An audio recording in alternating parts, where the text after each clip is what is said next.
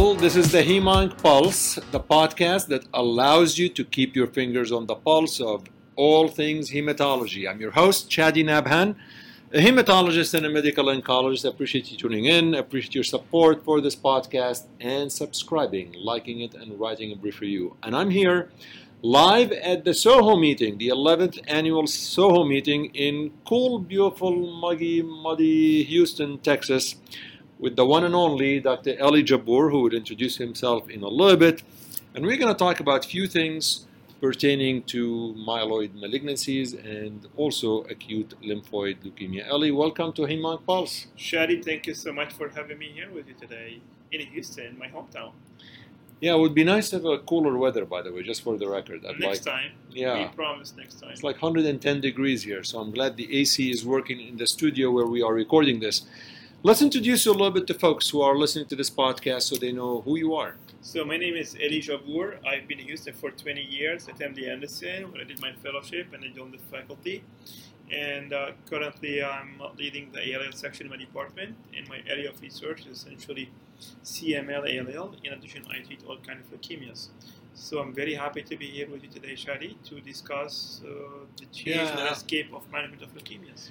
Yeah, and I I think I think we probably want to focus on a couple of things. Um, I, I want to talk about ALL a little bit, uh, maybe for, for, for about 10 minutes and, and uh, or so. We may probably do the whole thing about ALL. I, I, think there's so many things happening in ALL. The reason I feel this is an important topic is because with newer therapies and what's happening in ALL, there are many patients who are treated in the community versus academic sites. And with that, maybe for folks who don't see a lot of ALL, we need to clarify some of the items that will help managing them. So I'm going to start by asking you when you have a patient with ALL, um, how, let's talk about pH negative ALL, Philadelphia negative ALL what should the oncologist, the hematologist think about when they face this patient? How do they approach it? Chadi, if you may allow me, I want to change a little bit the way I want to approach this topic. Be, please. Uh, historically, uh, ALL is, used to be a bad disease, and then the way only to treat these patients were to give them intensive chemotherapy, prolonged chemotherapy, uh, induction, consolidation, maintenance, CNS prophylaxis, and it's something complicated to be done in a community. And I think historically this patient and the recently should be referred to academia, and I still recommend this patient to be sent to academia for clinical trials management. Now, one of the problem when you give prolonged therapy is compliance, is patient dropping therapy and not receiving the appropriate approach, and as such, the relapse rate was high. Today, we have the tools to improve the outcome, and we have the tools to be more targetable than before and shorten therapy. I want to give you one. I want to divide my my my, my summary into two categories. Uh, the easiest, the easy leukemia and the hard leukemia to treat. And the easy leukemia today are the Philadelphia positive ALL.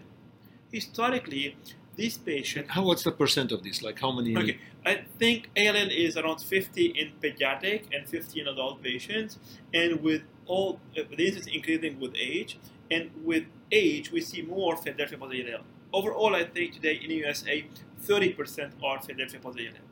That being said, historically these patients had a very poor outcome.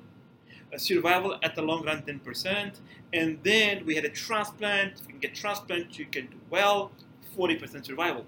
Keep in mind the transplant was only for the younger patient, and we know ALL positive is more for older patients. Therefore, transplant was not an option for a lot of patients.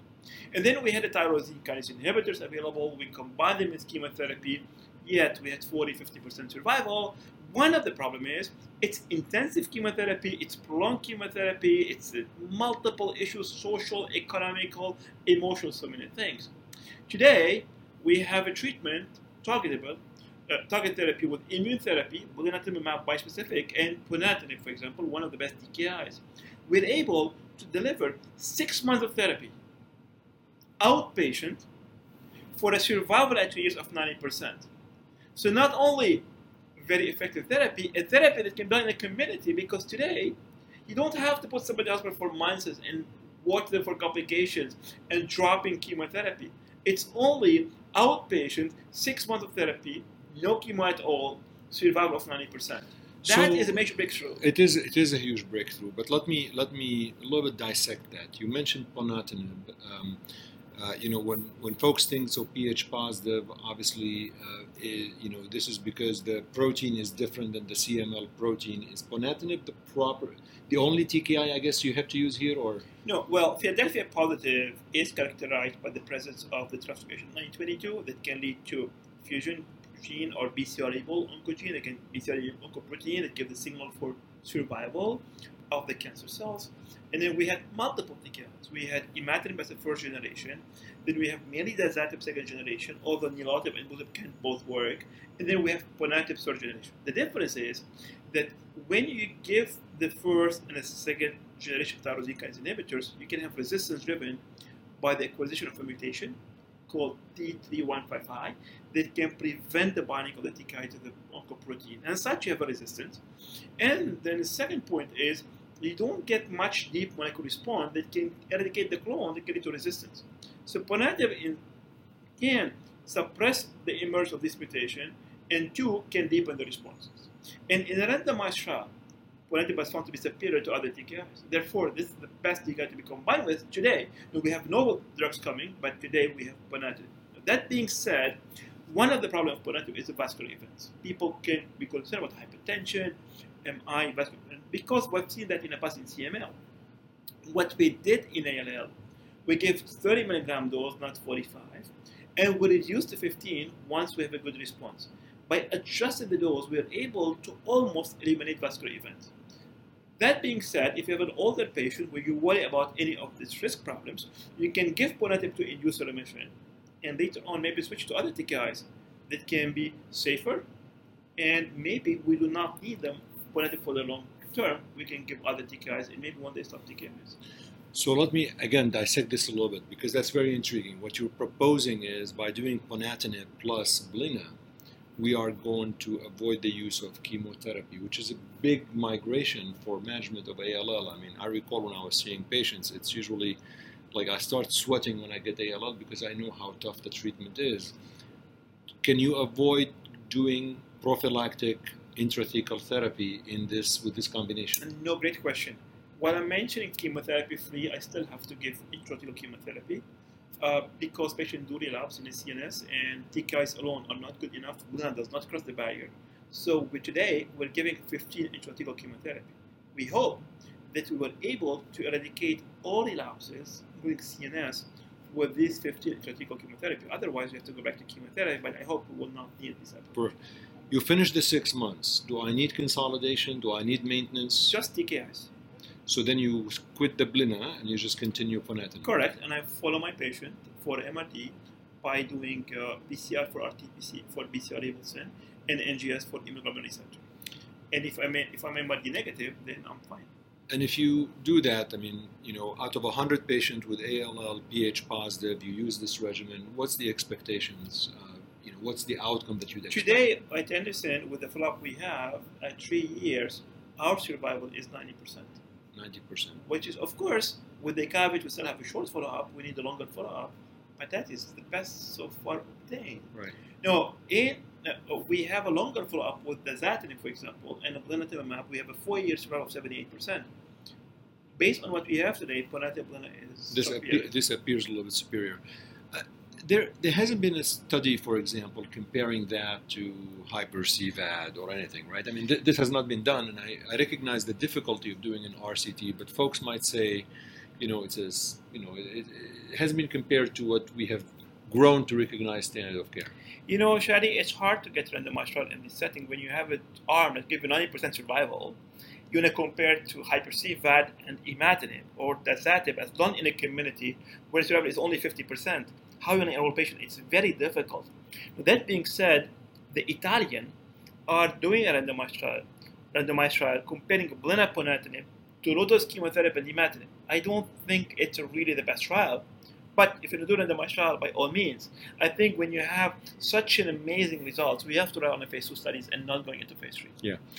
Does age matter with this regimen? Because we mentioned with age you get, but let's say you know, like a 50 year old versus a 7 year old with the ponatinib plus blina. You know, in a study we did, the median age was 56 year old, and 40% are 60 years and older.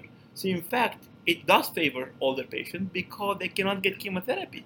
Yeah. So and younger patients are doing well as well. So age is not a problem anymore. So now the tough one, the pH negative, But right? that, before I go to the tough one, I want to I want to discuss the young patient ALL who are pH negative. pH. So pH negative, younger versus older. Correct. So the easy leukemia are the what, what they are to the easy leukemia are the Philadelphia positive Right. and the pH negative younger patients. These patients Define younger though. You know. You know we're not getting any Yeah, younger. well, Ellie, you younger know, than me. you know. Well, Younger than me and you, young. right? no, no, no, no. Uh, we are still young. As long as our age is in these categories, we're young. Yeah. So younger, essentially, in my divide in my book, is six years and younger, Okay. and 60 years and older. That's older patients. So nobody defined it clearly. Some people say 55, some people 60. Nonetheless, whatever they define it, we are young. So that being said, uh, the treatment has four arms, four four elements. Number one is induction. Number two is consolidation to deepen the response. Number three is to do maintenance for two years and a half. And number four, to prevent CNS relapse. So these are the four elements of the treatment. Okay? Now, in this category, there is different subset of patients. Uh, and I'm going to talk about B cell here. You have the standard B cell ALL, and you have what's called the Philadelphia-like ALL. Philadelphia-like ALL is they don't have the Philadelphia chromosome, but when you do RNA expression on this patient, gene expression, they have the same expression profile like pH positive. Now, it's a spectrum of diseases characterized by some rearrangement that can lead to kinase activations and bad outcome. We, it's around 30% of adult ALL have pH like ALL, and it to have a very poor outcome. Okay. Now, today for this patient, we can go for transplant in first remission, and of course, you have the bad features such as low hypodiploidy, complex, P53 mutant ALL. These are the poor players. Historically, survival was 40, 50, 60% all comers. Of course, 60 for the good players, 40 and 30 for the bad players.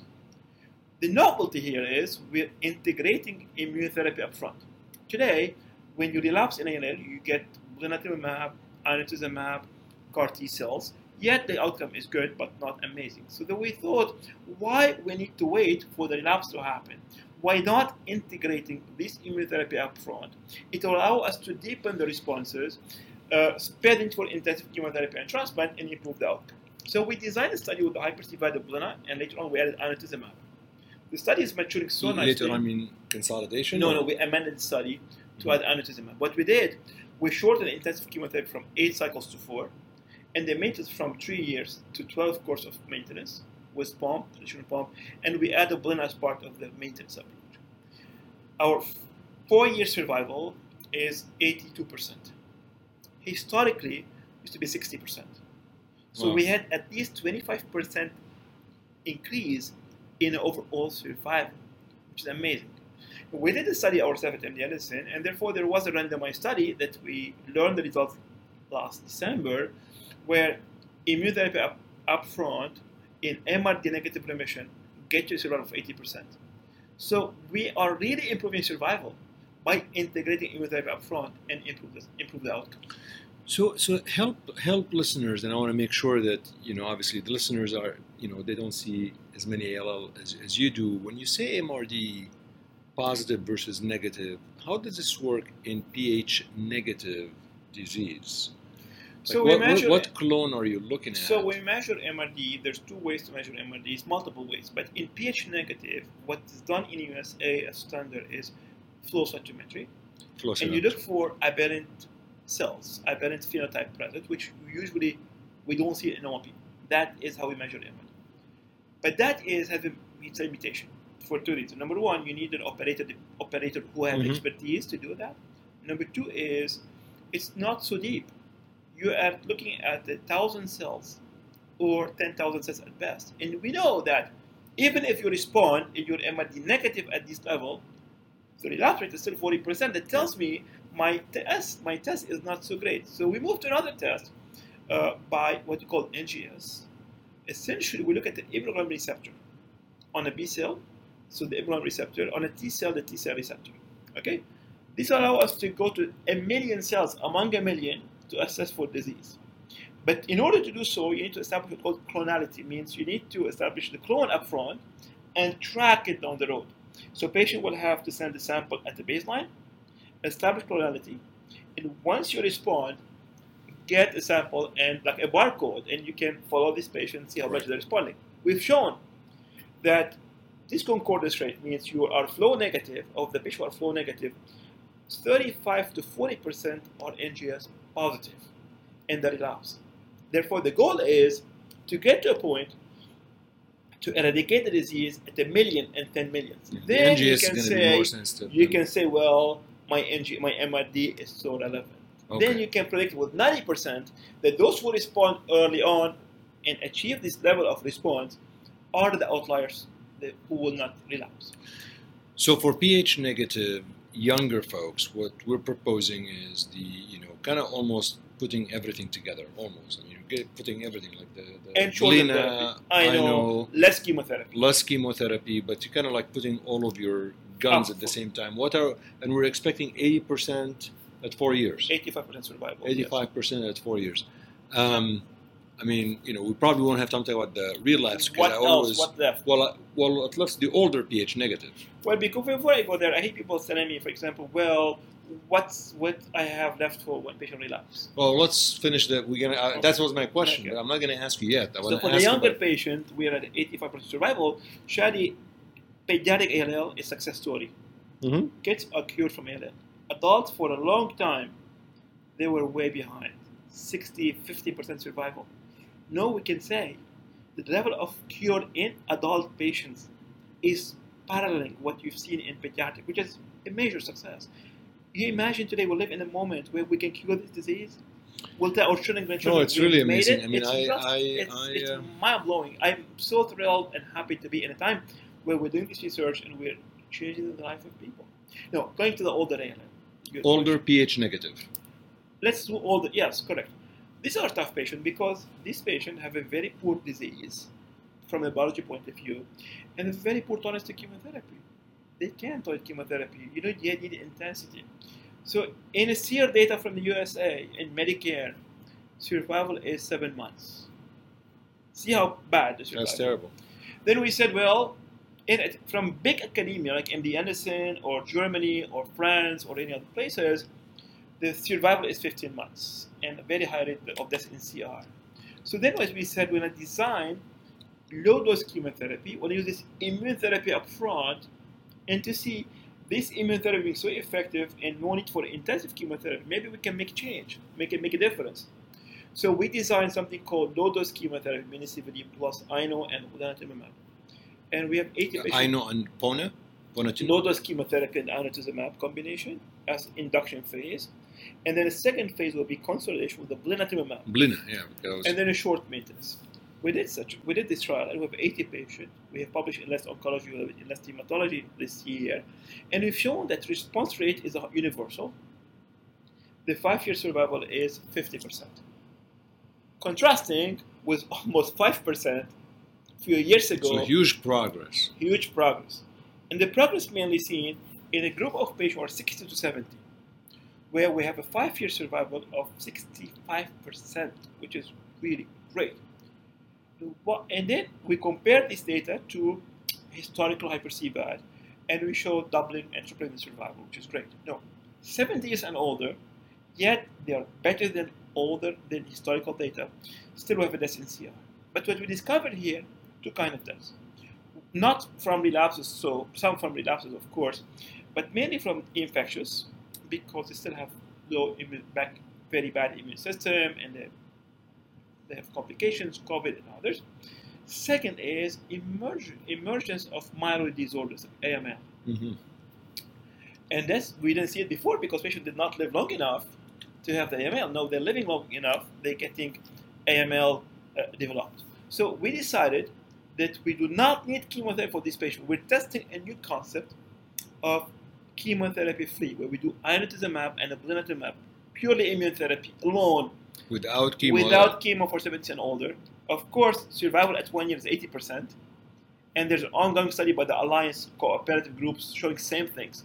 It's mind blowing to give no chemotherapy and to have a great survival. Now, that being said, it's still too early to draw a solid conclusion, but that's where we're moving. We're moving toward less chemotherapy, integration of TKIs in immunotherapy, with so far very promising results. So, the tough leukemias are past today.